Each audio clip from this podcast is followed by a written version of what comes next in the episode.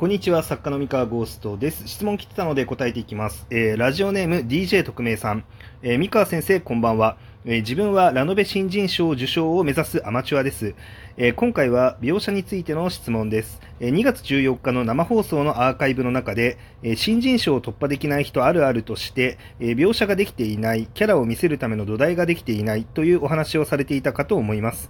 それを受け、どのような描写が必要で、どのような描写が不要なのかを自分なりに考えましたが、まだ理解が甘いような感覚です。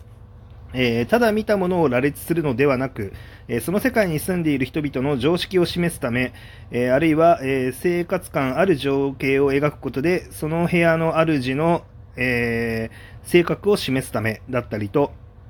え何かしらの意図を持って描写する必要があるとは思うのですが、えー、イノバトリやラブコメなどジャンルごとの違いもあるかと思いますので差し支えなければ先生の作品での例もご紹介いただければ助かります、えー、長文失礼いたしました。ご回答いただければ幸いです。ということで DJ 特命さんメッセージありがとうございます、えー、こちら答えていこうかと思います。えーとですね、まあ、僕が生放送の中で言ったまあ、要はその描写ができてない、キャラ見せるための土台ができてないっていうのは、まあ、どういうことかっていうと、結構その新人賞を突破できない、こう、というか、そのなんだろう、もう一歩レベルアップが必要っていう原稿にありがちなパターンの一つとして、あの、キャラクターのセリフとかの掛け合いだったり、まあ、見た目の描写だったりとかっていうところにほとんどの尺が割かれてしまっているっていうところが、まあ、理由の一つにあるよっていう話をしたんですけど、えー、僕がここで言っているのは、えっ、ー、とですね、そうだな、キャラクターといいますか、その登場人物、あの主役格の登場人物っていうのは、その世界において何らか主役に主役足り得る理由がある人物でなければならないっていうのが、まあ、一応僕の中での、あのー、決まり事なんですね。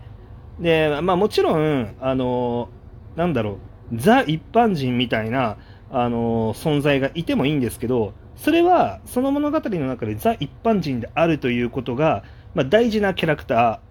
ーであるっていうのが前提になってきて、基本的には、やっぱりその主役になるからには主役である理由っていうのが何か必要になってくるんですよ。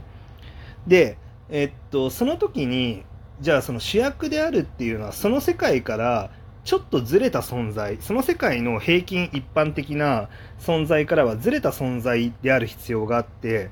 で、そのずれた存在を描くためには、じゃあその世界の平均一般的って何なのっていうのが、ちゃんと読者にもわかるように示されていないと成立しませんよっていう話なんですよね。で、これをキャラクターのセリフとか、キャラクターの見た目の描写とかばっかりに尺を割いて、この世界の一般的なあの価値観って何なのっていうところをしっかりと描ききれてないっていう人は、まあ、結構つまずきますよっていう話でして、えー、例えば、そうだな、僕の作品で例を挙げると、その友達の妹が俺にだけうざいっていう作品があるんですけれども、えー、この作品、主人公と、まあ、ヒロインのあの関係性がメインの現代もののラブコメではあるんですけれども、えー、この作品が、その主人公たちが、主人公たち足り得る、あのー、ことをしっかりと示すために、え、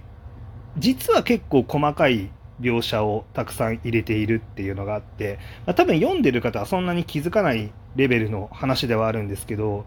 まあ、例えば、その学校の教室を描写するときに、あの、クラスの人たちの、えー、ことっていうのを主人公が見ながら何か考えてるシーンっていうのがあるんですけれども、えー、まあ、それちょっと読み返してもらえれば、僕もあの、詳しい細かい文章まではさすがに忘れちゃったんですけど、まあ、意図、意図してそこに入れた描写っていうのがあって、あの、まあ、主人公たちって、五街同盟っていうチームでインディーズゲームを作ってるんですね。で、その主人公は、こう、インディーズゲームのその制作集団のリーダーをやってるというところで、まあ、ここが特異、特殊性であるんですけれども、えっと、ちゃんとですね、あの、教室の中で他のクラスメートを見渡したときに、えー、クラスメートの姿っていうのを、一般的な、あの高校生ですよっていうのをちゃんと示しているんですね。あの会話の内容だったりとか盛り上がってる内容だったり。で主人公たちは、まあ、そのスマホゲームを作ってる側だからスマホゲームに対するスタンスっていうのはちょっとあのユーザー視点とは違う視点を持っているけれども、えっと、他の人たち一般的な人たちは、まあ、普通のユーザー視点でゲームをしている、うん、であんまりこうなんかその学校のこととかあの青春のこと以外のことはあんまり考えてなさそうっていうのをしっかりと明示してるんですよね。でこれはあの意味もなくやってるんじゃなくてあの主人公たちが一応この世界の平均から違いますっていうところをしっかりと示すっていうためにやっていたりとか、まあ、あとはその主人公の価値観の描写とかも、まあ、描写というか、まあ、価値観について主人公のモノローグで、ね、やったりとかするんですけれどもそれも、まあ、読者にとってはこいつちょっと違うなっていうふうに感じられるような文章っていうのをしっかりと入れるようにしているとかとかとか。あのでそれって一般的な世界なんだねって分かればじゃあそのヒロインのイロハっていう女の子が主人公の部屋に突撃突撃してくるっていう行為も、まあ、一般的な行いではないよねっていうのが、まあ、分かってくるんですよね。でこれあのえ当たり前じゃんって思われるかもしれないんですけどこの当たり前を怠ると、まあ、結構ひどいことになるというかなんでかっていうとフィクションって作品によって世界観のレベルって全然違って、まあ、レベルっていうのはそのリアリティラインですね。どこにリアリティラインを引いてるか全然違ってて、例えばですよ、例えばサキュバスみたいな、あの要は人外の存在が、えー、実在している世界だった場合、あの主人公の部屋に突然突撃してきて、あの主人公を性的にからかってくるっていうあの存在が当たり前に存在するようなファンタジー世界だった場合あのイロハの存在ってあの何も特殊じゃなくなっちゃうんですよね。あの主人公の部屋に突然あの押しかけてくるっていう。でこれをそういう世界じゃないですよっていうのをしっかりと示さなきゃいけないっていう。でこれ当たり前なんだけどあの結構怠りがち。あの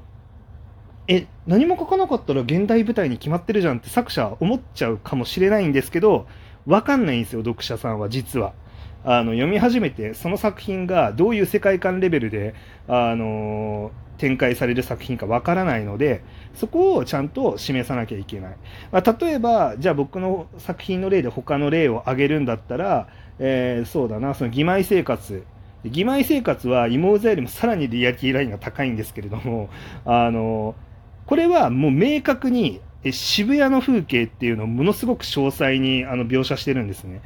で、これもただただ渋谷のあの風景を描写しているだけではなく、あのこの作品はあの地に足ついた作品ですっていうことをしっかりと示す必要がある。あのファンタジー設定っていうのはほぼありませんと。あので、そのほぼないっていうのをなんだろうな、ファンタジー世界じゃないですよって文章で書いちゃうのってものすごく味気ないし、そこに何の芸術性もないんで、あの、ちゃんと、あの、渋谷の光景がこんなに詳細に、あの、丁寧に書かれてるっていう事実から、まあ、読者さんは自然と説明されなくても、あ、この作品は現実ベースになってるんだなっていうのを、まあ、割とこう、理解しながら読み進めることができる。あの、しかも、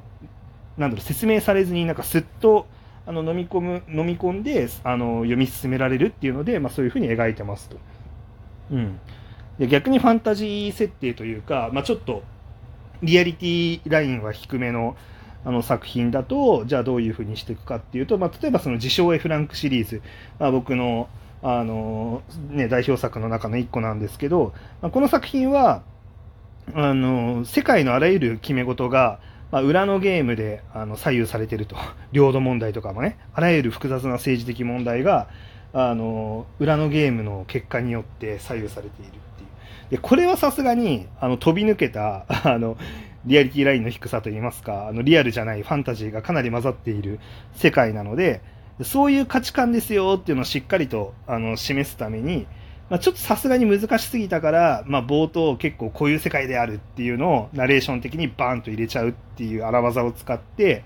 で、さらに学園にこう入った時にその学園がさらにおかしな場所ですよっていうのを示すために、あえて結構強烈なシーンを入れたりとかするわけですよ。あのー、生徒を全裸にひんむいて、あのー、ね、あの、家具扱いして、座って楽しんでるロリの敵とかね、出したりとか、まあ、あとはその冒頭教室に入ったらいきなりあの、ね、あの拳銃頭に突きつけてロシアンルーレットやってる生徒がいるみたいな。で、ああいう描写を、まあ、あの、なんだろう、しっかりとやっていって、で、ああいうロシアンルーレットやってるやつがいて、もうマジでなんか拳銃頭に突きつけてるぞっていう光景を見た周りのクラスメートたちがどんな反応してるのかとかもしっかり書いてるんですよね。で、その反応の仕方がおいおいやべえよやべえよって反応じゃないんですよね。もうあいつなんか負けるのになんか挑戦しててバカじゃねえのみたいな感じの雰囲気を出してるんですけど、まあ、それも、ま、やっぱりその世界ってそういう世界だよねっていうのをしっかりと示すためにやってるっていう感じですね。まあ、あの僕の作品であの実例を挙げるとこんな感じになるんですが、まあ、こういうのってなんか聞けば当たり前じゃんって思うだろうし、世の中にあの存在するプロが作った作品って大体ちゃんとできてるから、あの、なんだろう、それが当たり前なんじゃないのって思われるかもしれないんだけど、意外とこれって、あの、アマチュアさんが意識しないで作ると、できてないことが多いし、で、やってるつもりになってるけど、実はできてないっていうことも結構あると。その自分ではこれぐらいで十分だと思ってた世界観の描写がもうちょっと踏み込んで書かないと全然伝わらないよっていうことも結構あるんで、あのー、それをまあ結構意識してもらうといいんじゃないかなっていう、まあ、僕なりの意見ですっていう話です。はい。まあ、もちろんね、あの、それだけが全てじゃねえだろうっていう反論とかも来るかもしれないんですが、まあ、あくまでこれは僕の意見ということで、あの、使えねえなと思ったら、あの、聞かなくていいんで、はい。あの、そんな感じですという、はい、答えで、になりました。はい、というわけで今日の話は以上でございます。それでは皆さん、えー、おやすみなさい。失礼します。